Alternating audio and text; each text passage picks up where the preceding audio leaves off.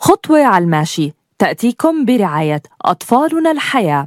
خدمات ومشاريع نوعية وملائمة لأهالينا المقدسيين وأطفالهم في جيل الطفولة المبكرة. نقدمها لكم من خلال قسم الطفولة المبكرة وصفحة أطفالنا الحياة على مواقع التواصل الاجتماعي.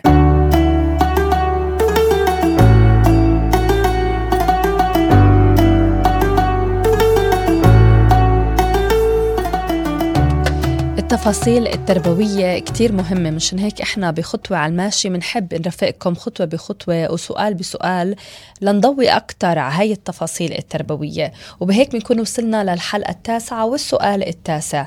السؤال التاسع اللي أنتم بعتوه بيقول كيف يمكننا أن نقلل من التحديات السلوكية لدى الأطفال على مائدة الإفطار؟ وكيف يمكن إرضاء الجميع في تنويع الأكل خلال الشهر الفضيل؟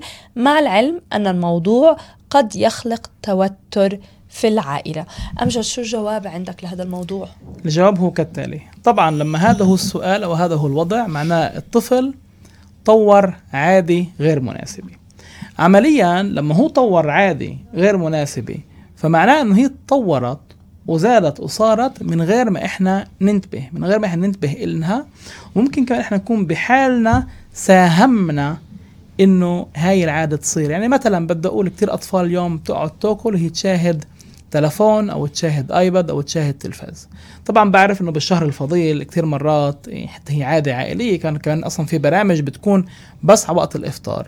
ولكن إحنا هون كثير مرات بنفكر إنه إذا أنا بخليه خليه يحضر المهم يأكل.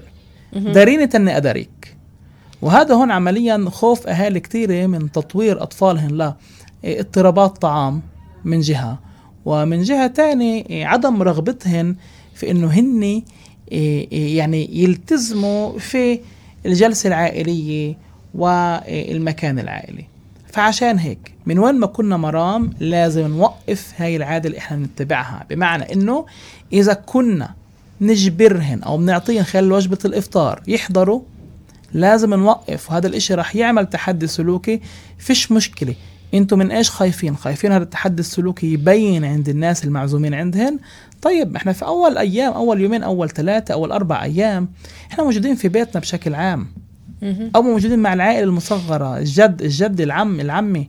فبهذا اليوم نقرر إحنا بدنا نعمل نوقف هذا المحل نوقف هذا التحدي نوقف استخدام هاي الشاشات ونتحمل المقاومة. بالإضافة لهيك كثير مهم عشان ما يكون في توتر في العائلة.